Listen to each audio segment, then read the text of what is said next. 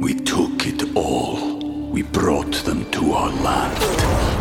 An endless night, ember hot and icy cold. The rage of the earth. We made this curse. Carved it in the blood on our backs. We did not see. We could not, but she did. And in the end, What will I become? Senua's Saga. Hellblade 2. Play it now with Game Pass. The following podcast contains explicit language. On August 23, 1992, the Weaver family cabin on a remote hilltop in Idaho was filled with grief, pain, and fear. Over the previous two days, the Weaver's only son, 14 year old Sammy, had been killed in an exchange of gunfire with a team of U.S. Marshals. Sammy's mother, Vicky, had been shot dead by an FBI sniper. Family friend Kevin Harris had been shot in the chest. He was drifting in and out of consciousness. And Randy Weaver, the fugitive the government was after, had taken a bullet in the arm. 10 month old Elishaba needed care. The two older daughters needed comfort, and their mother's body was wrapped in a blanket by the kitchen table. Meanwhile, just outside the Weaver property, a different kind of fervor was building at the barriers police set up to block access to the Weaver house. Protesters have gathered at the roadblock about three miles from the Weaver's cabin, and whenever vehicles go by, the supporters let their outrage show. You're a disgrace to the white race! Disgrace to the race! In addition now to worrying about Randy Weaver's wife, teenage children, and newborn baby in the cabin, federal agents now must worry how these local residents will react if there is violence on the mountain. The protesters who arrived at the police roadblock included friends and neighbors of the Weavers, including Tony and Jackie Brown, who we heard from in our last episode. He wants to be left alone. He wants to be a separatist. They're creating the problem. Any blood gets shed, it's on their hands, not his. Alongside Randy's friends were dozens of other protesters, and that crowd grew by the day. They were a ragtag group, and they weren't all there for the same reasons. They included skinheads and neo Nazis, plus disillusioned Vietnam veterans, anarchists, and anti tax ideologues. Adults and even children carried homemade signs with slogans like, Feds shot first. Shortly after 11 o'clock, we spot this Jeep Cherokee driving in the area. An FBI At one helicopter point, notices it five neo Nazis in a Jeep were arrested trying to smuggle weapons into Randy. The ATF apprehended them on a back road leading to the cabin and found rifles, ammunition, and a banner reading Whites Must Arm in the vehicle. Plus a handgun, a dagger, and nunchucks are seized. We learned tonight agents have TV reporter John Allison was one of the first to arrive on the scene. When he saw the rising anger of the protesters, he began to realize that the standoff at Ruby Ridge might be more than a local crime story. the appearance of the of the broader community at the roadblock scene um, was in some ways a canary in the coal mine for me uh, to understand that it was more than just a few kooks who were angry today. Uh, the uh, the feelings or the idea that there are groups of people who are very angry with our government and with law enforcement is much more accepted. Many of the protesters had never met the Weavers. For them, this was about the federal government stomping on white patriots who were just minding their own business. They were furious, and they didn't even know yet that Sammy and Vicky Weaver had been killed. They would soon find out. On August 23rd, two days into the standoff, an FBI team drove an armored personnel carrier to a shed on the Weavers' property. They intended to knock down the shed so other vehicles could get through, and so snipers would have a clearer view of the house. First, they took a look inside to make sure no family members were waiting in ambush. Instead, they found Sammy's body wrapped in a sheet. The marshals had seen the boy running right after shots were fired, so they claimed they didn't realize he had died. In a press conference, FBI agent in charge Gene Glenn broke the news. He appears to have died of a gunshot wound. You, His blood is on all your hands! There was immediate shock, anger, and tears over the news a child too young to drive was dead. You fucking bastard! Are you proud? You're real fucking you got stories to tell your kids, hey, I killed a 14-year-old boy. What is the situation up there right now? Karen, I must tell you, this situation is extremely volatile right now. As a matter of fact, we chose to move because the situation down there was deteriorating rapidly. He was one of you! He was one of you! He was one of you!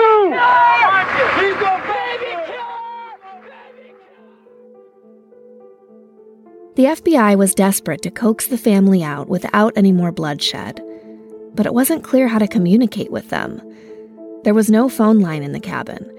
Randy would occasionally shout at negotiators from inside, but there was no way to engage him in conversation. Over the next few days, the Bureau tried multiple gambits. Negotiators brought Randy's sister to the scene from Iowa when he asked for her. She spoke to Randy through a loudspeaker, but she couldn't hear his responses. Some of the approaches they tried were poorly chosen to calm a paranoid anti government extremist. At one point, they drove a tank up to the house and spoke to the family through a bullhorn. The words are difficult to make out, but their point is clear. There's been enough killing. It's time for the killing to stop. And then. The FBI decides to send a robot with a phone. Jess Walter was a reporter on the scene who later wrote a book about Ruby Ridge. Um, there's no phone inside, obviously. There's no way to communicate with the family. So they send a robot with a phone, but this robot has a shotgun attached to it also. And even though it's pointing away, the family looks out and sees a robot with a shotgun and believes it's another attack. Vicky's family back in Iowa had a better idea. They knew the Weavers had a small radio in the cabin, and they remembered that Randy had been a fan of the radio host Paul Harvey. They enlisted Harvey to speak directly to Randy on air. I am talking to you personally. A telephone has been left right outside your door on the porch. Reach out and pick it up. Nobody will shoot. Your family wants to know what to do with Samuel's body. And also, I will arrange for an attorney in Spokane to represent you and or whomever in the death of Deputy Degan with a plea of self defense. Randy heard the broadcast, so he heard what Harvey said next. Please talk only to Vicky about this. Vicky's body had been lying on the kitchen floor for five days. From Slate Podcasts, this is Standoff. I'm your host, Ruth Graham. On today's episode, the nine harrowing days after the deaths of Sammy and Vicky Weaver.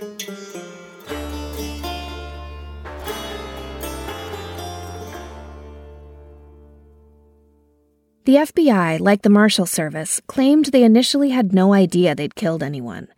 When sniper Lon Horiuchi shot Vicky, she fell backward into the house. Horiuchi said he was aiming for Randy and that he didn't realize he hit his target's wife. During negotiations, then, the FBI often tried to speak directly with Vicky. They knew she was the family's head decision maker, after all but their approaches seemed like purposeful psychological warfare to the family cowering inside the cabin with Vicky's corpse. Once, a federal agent's voice boomed through the loudspeaker. Good morning, Mrs. Weaver. Why don't you send the children out for some pancakes, Mrs. Weaver? Each time he says her name, it's just a dagger to these children. Huddled together in the cabin, the family wrote down their version of what had happened, in hopes that their letter would survive them and inspire others when the feds finally killed them all. Samuel Hanson Weaver and Vicky Jean Weaver are martyrs for Yah Yahshua and the white race, they wrote. Even if the rest of us die, we win. For almost a week, nothing changed. Then, a wild card arrived on the scene. Is there any agent here that represents Gene Glenn from the Federal Bureau of Investigation? Oh, Bo Gritz, a retired Army colonel renowned for his work on behalf of U.S. soldiers missing in action, performed what he calls a citizen's arrest on four top officials overseeing the siege. Bo Gritz was a right wing huckster, a conspiracy theorist, and a celebrity to the protesters at the roadblock. He was a decorated Green Beret commando who had served in Vietnam and then took a series of trips to Southeast Asia to retrieve American prisoners of war supposedly abandoned by their government. All along, his goal has been to try to bring out at least one American alive. And it would open the door to to negotiation for release of all of them. All of his rescue attempts have been unsuccessful. Gritz's rescue missions had reportedly inspired the movie Rambo, in which Sylvester Stallone single handedly rescues abandoned POWs from bamboo cages in the jungle. Now, Gritz was running for president on the Populist Party ticket, which had previously nominated KKK leader David Duke. His slogan was God, Guns, and Gritz, and he called for civilian militias and the end of the New World Order. When the standoff at Ruby Ridge began, one of Randy's supporters contacted Gritz's campaign and told them about this guy facing off against the feds. The supporter said Randy had a poster of Gritz on the wall of his cabin. One thing you can say about Bo Gritz he knew an opportunity when he smelled one. Immediately, I considered him a headline hunter. Reporter John Allison was skeptical of Gritz's motives. You know, I have an image of him turning up, uh, being driven by somebody and exits his vehicle, sort of like, you know, General Patton getting off a Jeep or something. He knew that as soon as he stepped out of the vehicle uh, and walked toward the crowd, that people were going to sort of envelop him. And he seemed to me to be enjoying that. I think he was serious in what he was trying to do, but he was interested in talking to any reporter that could find him at the scene. Gritz wanted to talk with Randy Weaver. He believes he can help find a peaceful settlement if federal agents allow him to go up to the cabin and talk. I'm willing to talk to him in terms that I think he will understand. There's more for him to live for than there is for him to end up sacrificing his family for on the top of this hill. By then, federal agents were getting desperate. Why not let Gritz try to talk some sense into Randy Weaver? No one else could. Glenn let Gritz through the roadblock, ushered him up to the cabin, and gave him a megaphone. Gritz identified himself. And then, Randy responded. I've been shot, Randy yelled from inside the cabin. Vicky has been shot through the head, and Kevin has been shot through the arm and into the chest. That's the moment the FBI found out that Vicky Weaver was dead. Gritz left the cabin, but he would return several times over the course of the next few days. Meanwhile, the FBI was reeling from the news that Vicky was dead. It was clearly a disaster for the law enforcement there who were trying to do their job and, and, and rather than capturing the, the target of all their efforts, uh, seemingly innocent bystanders were dead.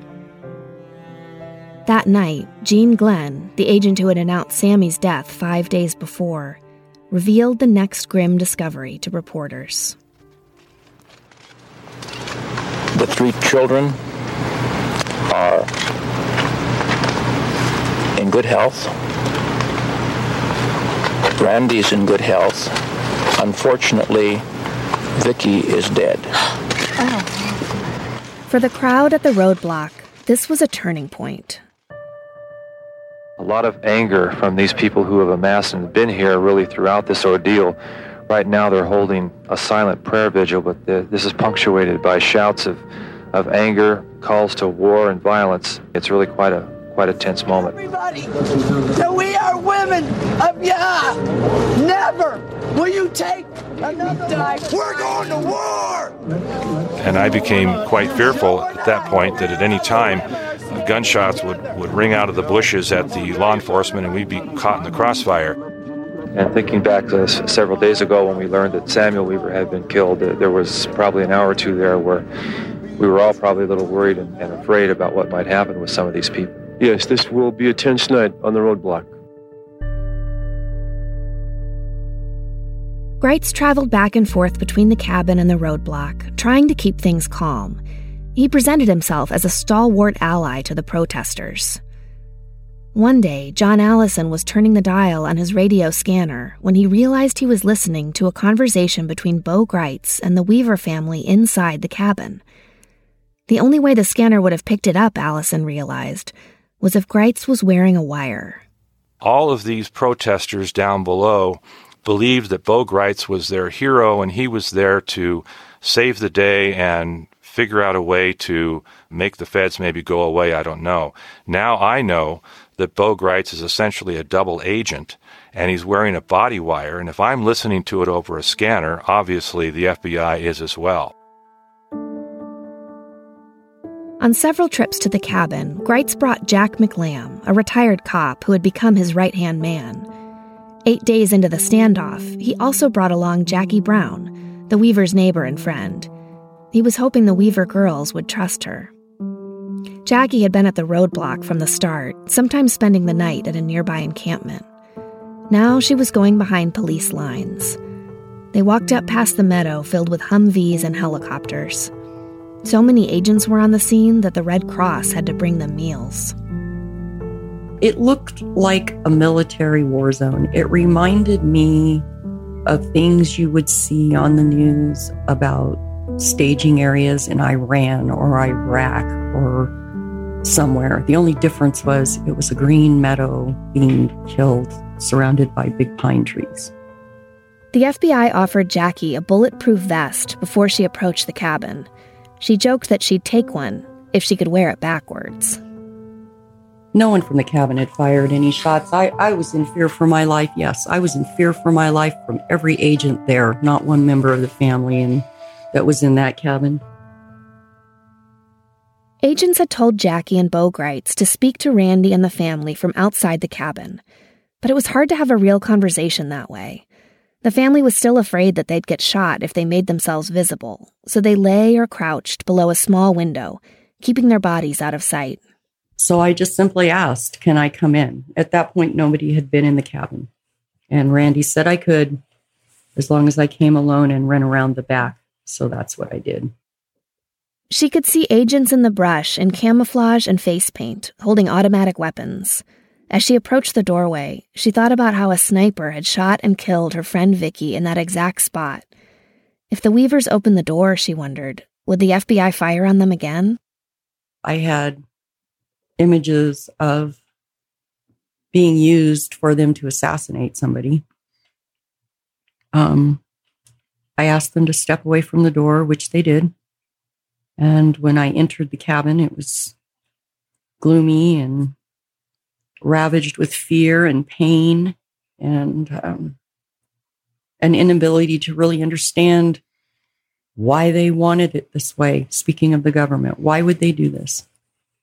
Um, angry, yes, but worn down. I mean, um, scared to death. You know, they were saying the Weavers wouldn't give up. Well, it had been proven to the Weavers at this point that if you so much as peeked out a window, you'd probably get a bullet in the brain. So why would they walk out?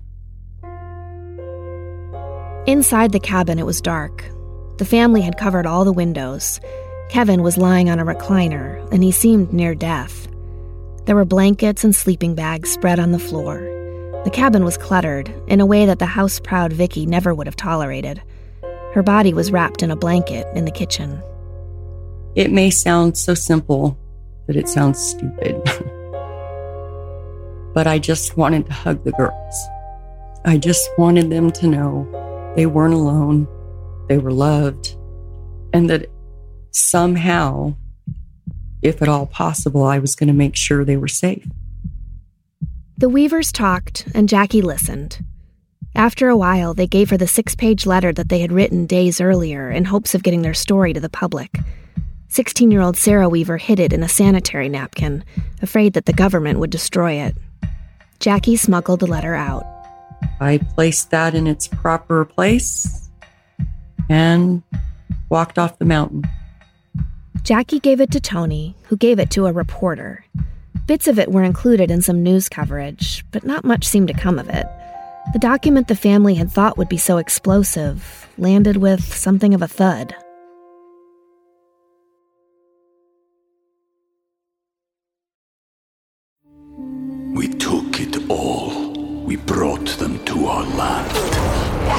Endless night, ember hot and icy cold.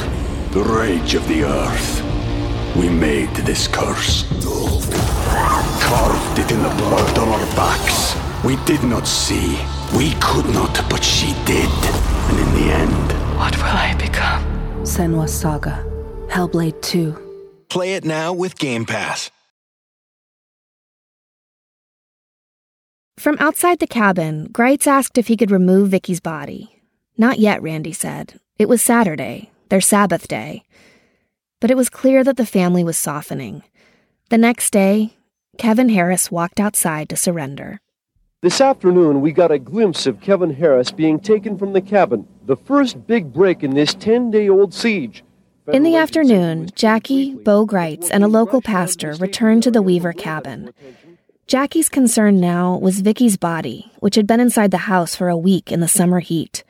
It was a health hazard for the children.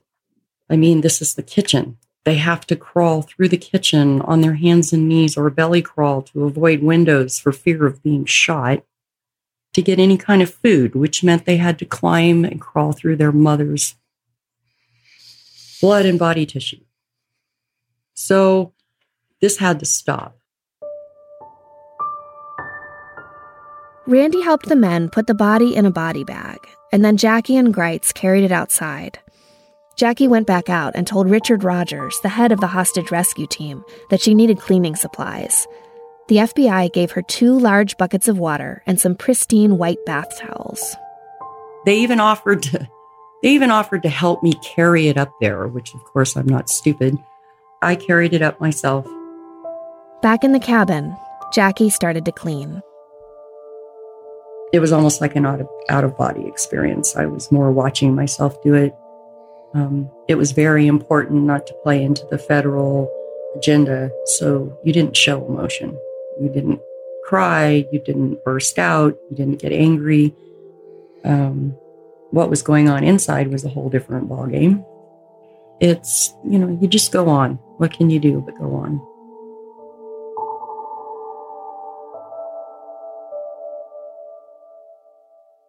But Randy and the girls were still in the cabin, and they wouldn't leave.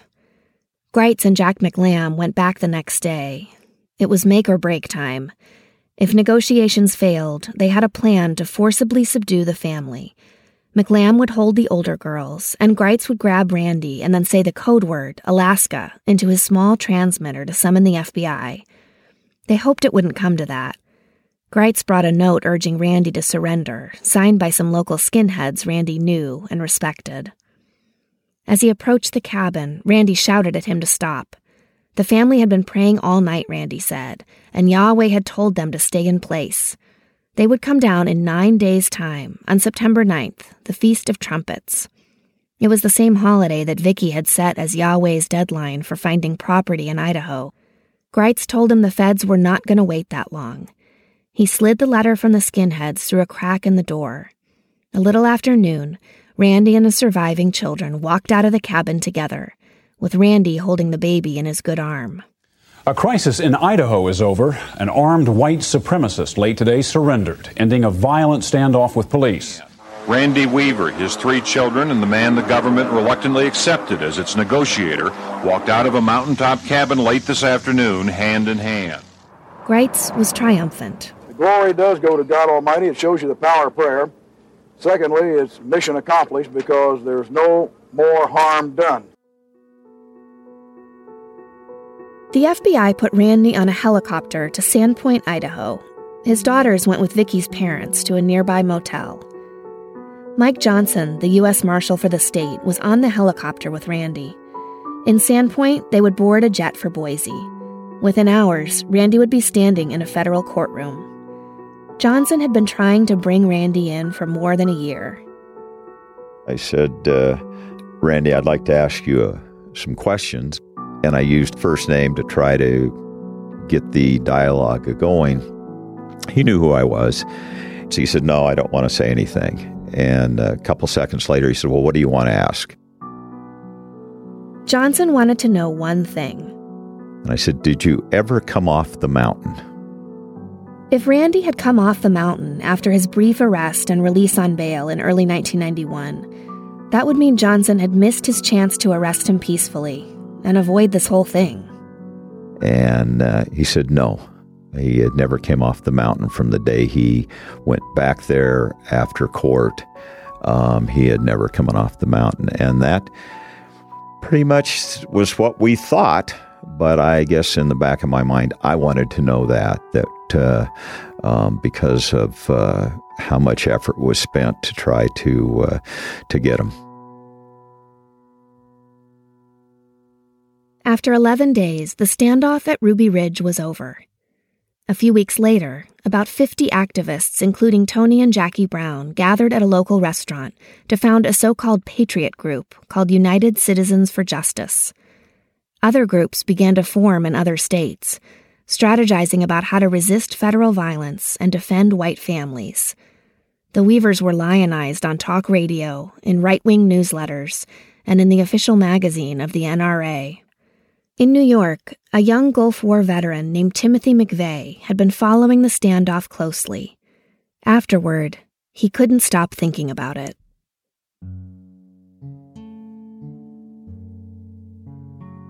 Next time on Standoff, an investigation, a trial, and the long afterlife of Ruby Ridge. He looks at us and he just immediately breaks into tears. And he says, They killed my son. They killed my wife. And there wasn't any reason for it. Do you want to give your uh, federal agents that um, leeway to just say when they kill American citizens that things just they just went wrong? Standoff: What Happened at Ruby Ridge is brought to you by Slate Plus, Slate's membership program. Slate Plus members get a bonus episode of the show every week with in depth interviews going further into the characters and themes. This week, excerpts from my interview with Greg Sprungl, an Idaho sheriff who was on the scene of the standoff and helped investigate it afterward. To hear that episode and help support the show, sign up at slate.com slash standoff. Standoff is produced by me and Nina Ernest, with production help from Andrew Parsons. Slate's editorial director for audio is Gabriel Roth. Thanks this week to Chau Tu and Jess Walter.